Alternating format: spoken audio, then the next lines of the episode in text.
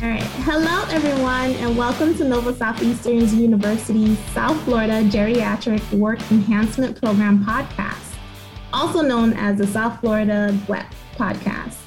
We're here to educate, encourage, enhance, and promote all those fantastic health professions working with the elderly, including caregivers and their support systems. My name is Sasha Damier, and I am the program manager for the South Florida GWEP in today's episode, we are taking an in depth look at vision and eye care for older adults with our subject matter expert, Dr. Soyi Lee, also known as Sharon, Dr. Sharon Lee. Lee currently holds the rank of assistant professor at Nova Southeastern University. She is the instructor of record for the low vision didactic course, residency supervisor for the residency program in primary care, with an emphasis in low vision, and an attending physician in the primary care and low vision services at NSU's main campus and Lighthouse of Broward Clinics. So without further ado, here is Dr. Lee. Hello, Sasha. Hello, everyone. Thank you for having me today.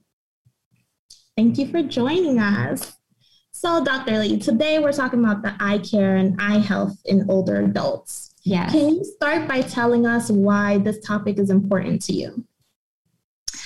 Yes, I wanted to share this topic with you because you know, along with the changes that occur to the body, our eyes exhibit our eyes exhibit age-related changes as well. Um, some of those changes are perfectly normal and benign, whereas others are more serious with greater impact on our vision, our eye health, and the overall quality of life. Um, we know that the population is rapidly aging, and we know that the number of people who are visually impaired will increase. So it's important for all healthcare providers who manage older adults to be aware of some of the issues associated um, with visual impairment in the elderly. I know vision for myself is important. I myself have been wearing glasses since I was in the second grade. So I'm very familiar with taking care of my eye health and making sure I, I get my um, year annual check checkups. Um, can you tell us about the NSU clinics and the services that are offered by Nova's optometry program? Yes, uh, the Eye Care Institute at Nova offers comprehensive vision and eye health care from our littlest patients, our infants, to our older adults. Um, in addition to the primary care services, there are a number of specialty services that are available. Um, some of those services include glaucoma, diabetic eye disease, and retina service, dry eye clinic, pediatrics, contact lenses, um, sports vision and concussion clinic, low vision rehabilitation, as well as the optical boutique. Uh, we also provide emergency 24 hour services for any ocular emergencies as well. And we have locations not just at the Davie main campus, but uh, throughout South Florida. What are some common illnesses that affect older adults or that you see sometimes in the clinics? Um, so, as I mentioned previously, some of the age related conditions are normal and then others are more serious. So, um, I'll start with the ones that are more common, benign conditions. Um, one of those being presbyopia. So, presbyopia is when the lens inside of our eyes begin to lose its ability to change shape and focus at closer distances. So, whereas our distance vision could be fine, things up close may be blurry everyone develops presbyopia. And you might have noticed that sometimes you have to trombone your arm and find a spot where it comes into focus for you. And sometimes we wish we had longer arms. Um, and this is when we need reading glasses or a multifocal type of glasses like progressives or bifocals to help with both our distance and near vision. Um, you will need to update your glasses um, every few years. This does not mean that your eyes are getting dependent on the glasses. It just means that the presbyopia is more progressed. Another common benign condition is dry eyes. Um, with dry eyes, you can you may feel that your eyes are dry, burning, stinging. It may feel sandy or feels gritty, like something is in your eye. Um, and your vision can also be blurry from dry eyes too. There are a number of factors that causes dry eye, but age tends to be one of the most common reasons. And as we age, our body just produces less tears. And unfortunately, women, myself included, tend to experience this more than men. Um, floaters is another common condition. Um, you may notice little dark spots or cobwebs that seem to be floating or swimming in your vision, and these are floaters, or the proper name for it is posterior vitreous detachment, or PVD for short. Um, you might notice this more when you're in a well lit room, um, looking at a white page or, uh, or a wall. And what's happening is that the center part of our eye is filled with a gel like substance called the vitreous. Um, and over time, this vitreous begins to liquefy and condense and pull away from the back of the eye. Um, and that's when we see it floating. It on its own is harmless, it's non sight threatening. Um, however, it can cause complications. So, if you see hundreds of floaters or flashes of lights or sudden change to your vision, those could indicate a more serious problem like retinal detachment, which requires an immediate, um, immediate attention and treatment. Some of the conditions are more serious, and um, these are known as cataracts, macular degeneration, glaucoma, and diabetic retinopathy. Um, these are age related, but have a much more significant impact on vision. So, these are the four leading causes of blindness in the US as well as worldwide. Cataracts is when the lens inside of our eye slowly um, thickens and, and gets cloudy over time. So it reduces the amount of light that we need to reach the back of the eye, the retina, which is known as the film of, um, of the eye or the camera, if you can think of it that way.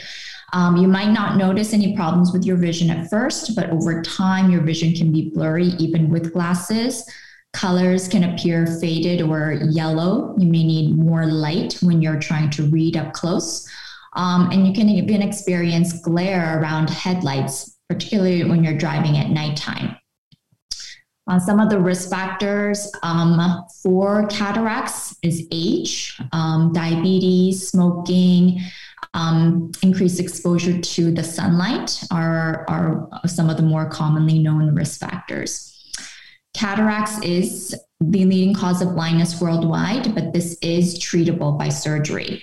Um, and what they do is they remove that cataract and replace it with a new lens to restore the vision. However, surgery is not an option for everybody. Um, it might be patient's choice, might be access to healthcare, um, and just looking at the overall risks versus the benefits may prevent some people from receiving um, that treatment. Age related macular degeneration, or AMD for short, um, is another um, one of those four conditions that causes blindness. And with AMD, it affects the macula, the center part of the retina that's responsible for us to be able to see fine detail.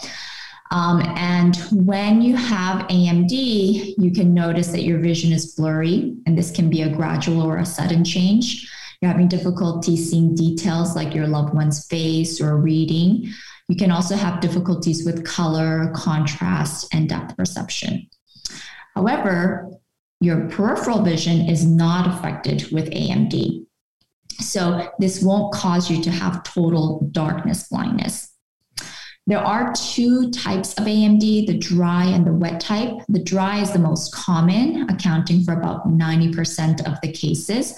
Um, and it's more of a, a, gradual blur in vision. Whereas the wet AMD, as you can gather from the name itself, is when there's abnormal blood vessels that causes blood and, and fluid to leak out of the tissues. And this has a more significant, sudden vision change um, and a much more significant vision loss at the end.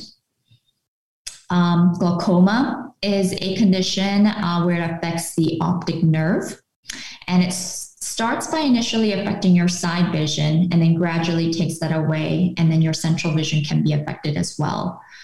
Once that vision is lost, it can't be recovered. Um, and when patients first they might not even notice that they have this condition. So it might be something that's detected um, from a routine eye exam. So it's important for patients who might have an increased risk, um, like those who are um, older than 40 or have a family history of glaucoma, to have their eyes examined more regularly. And then finally, diabetic retinopathy. Um, diabetic retinopathy is a common ocular complication from diabetes. Just like how the diabetes affects the rest of the body, it also causes um, blood vessel complications to the retina. There are four different stages, ranging from mild, moderate, severe, non proliferative diabetic retinopathy, and then the proliferative diabetic retinopathy. There's also something called diabetic macular edema, which is swelling in the macular part of the, of the eye um, that can occur in any of these stages. And the longer one has diabetes, the, the more or increase in the risk of diabetic uh, retinopathy. Um, this diabetic retinopathy is uh, a leading cause of blindness among um, working age adults, so those who are in the in the ages between 20 to 74. So all of these sight-threatening conditions, they may be asymptomatic at first, and then the prevalence increases rapidly with age. I want to take it back to um, people with diabetes. How would someone with that disease protect their eyesight and keep it from deteriorating? Yeah, that's a very good question. Um, so there are certain risk factors that are out of our control, such as positive family history and the genetic factors. So, what we want to do is focus on those um, that we can manage. Managing the diabetes is the best way to lower the risk of diabetic retinopathy. So, uh, maintaining good blood sugar, blood pressure, cholesterol, um, being compliant with the medications, and then having positive lifestyle changes like increased and regular physical activity and healthy diet is going to be important. As I mentioned, um, sometimes patients might not notice any problems with their vision, but there could be changes going on in the back of the eye. So it's really important for our patients who have diabetes to have a, a, baseline diabetic eye exam when they are first told of this diagnosis, and then have a regular annual eye exams after. An eye exam is not just about having your vision checked, that's just a sight test. What we want to do is have a dilated fundus exam so that we can take a look at the retina in a more closer detail. And the earlier the treatment, if there are any changes, the earlier the treatment, the better the chances of preventing a more significant vision loss. Um, this applies not just to diabetes, but overall optimal health. But you also want to avoid smoking and uh, protecting your eyes from from that UV exposure, um, and eating a lot of green leafy vegetables. Um, diets that are rich in antioxidants and good fat are also going to be helpful as well as as we age should we increase our the number of visits that we have especially if we have a visual a known visual impairment? Or is the yearly um, check checkup um, sufficient? Yeah um, so I would say getting a comprehensive eye exam every year or two, um, even if you don't think you have any vision issues, is going to be important for everyone. And then if you have certain chronic diseases like the ones that we mentioned with glaucoma, AMD, or diabetic retinopathy, it's important to see their eye doctor on a more regular basis for close monitoring or proper management. But each of the conditions are different, um, so it depends on your eye doctor. Um, but I think what's important is to make sure that you uh, follow up um, with them. When would it be considered an emergency in order to um, get seek emergency assistance for an eye issue? Um, I think if you experience uh, sudden vision loss, uh, whether it's affecting your central vision or your side vision in one eye or the other. If there's sudden change to your vision, um, that would be one main reason to, to seek an emergency um, assistance. Um, if you're experiencing severe eye pain or a, a new or sudden onset of flashes or floaters in your vision, having any kind of eye injury, if you've fallen, um, red eyes with discharge, especially, those are some of the common reasons why you should seek immediate care. And what help is available for older adults with severe vision loss in the community? I know NSU has the low vision rehab. Are there any other resources that we that they can tap into?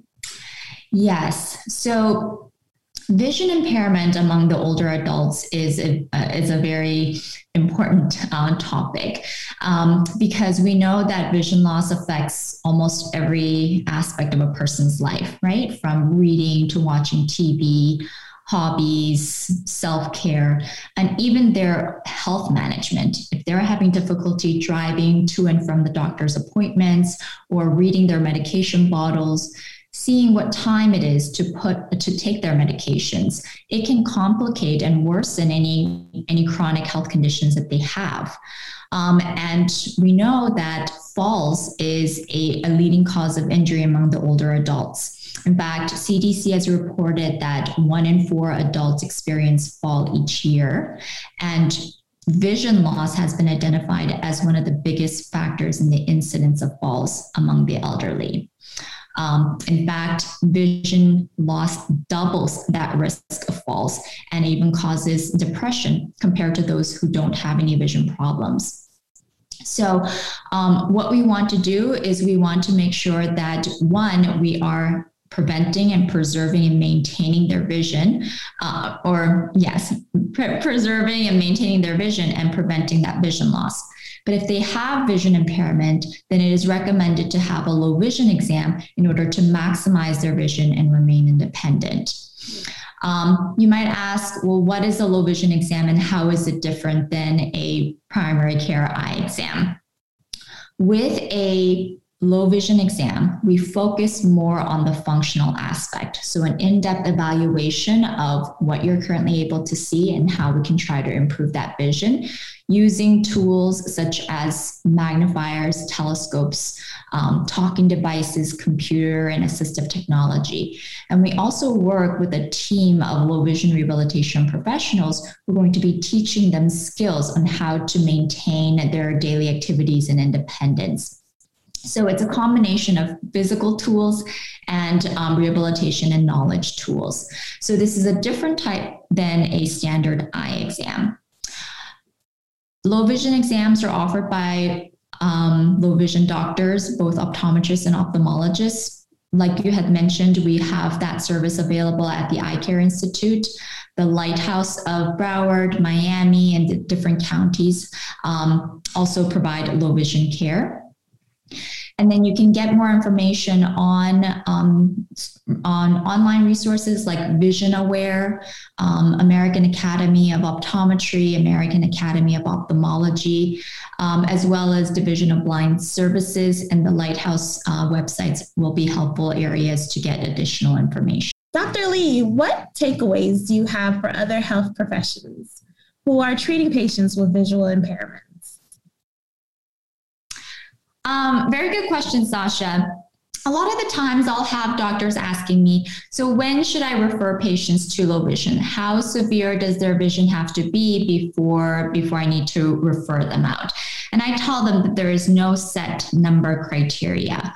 Vision, like I mentioned before, is more than just visual acuity. Our visual system has the ability to detect things like contrast or peripheral vision color, depth perception, all of those things can be affected, and that and those can potentially reduce um, someone's ability to perform their daily activities. For example, contrast sensitivity is our ability to detect and resolve detail compared to the background.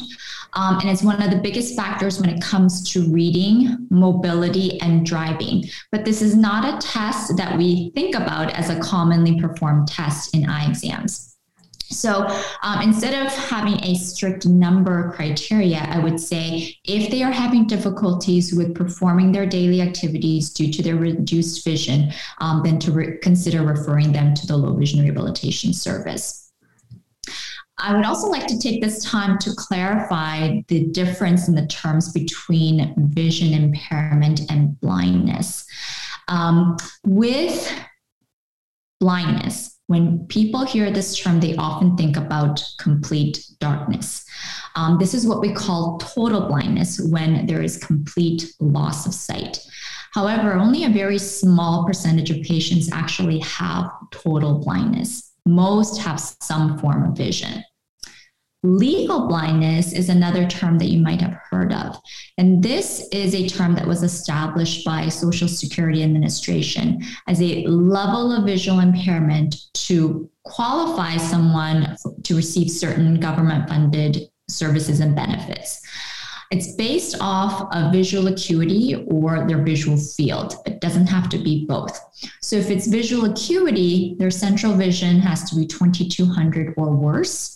And if it's a visual field, then it has to be 20 degrees or less in the better seeing eye. And this person would then qualify as legally blind.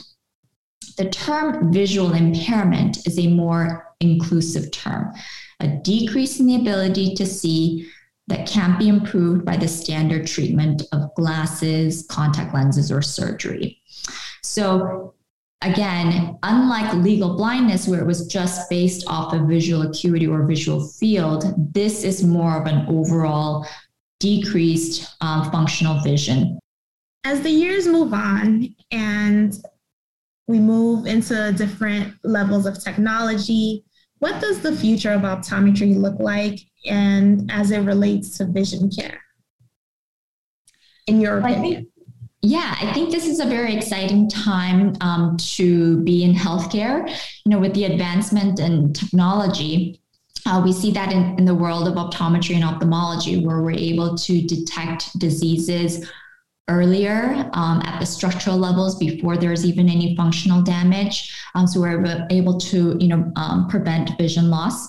Um, we see improvement in the surgical and medical tools for treatment. And we're able to offer much better tools for magnification and different types of wearable technologies to maximize someone's vision when they do have vision impairment.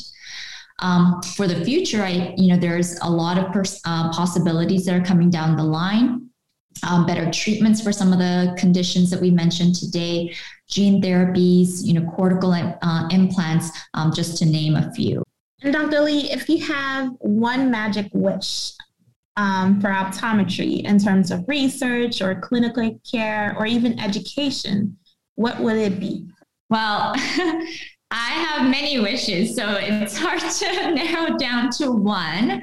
Um, but if I had to pick one, I think I would like to see more of these collaborative, multidisciplinary um, research especially because we have so many of the disciplines available here at NSU.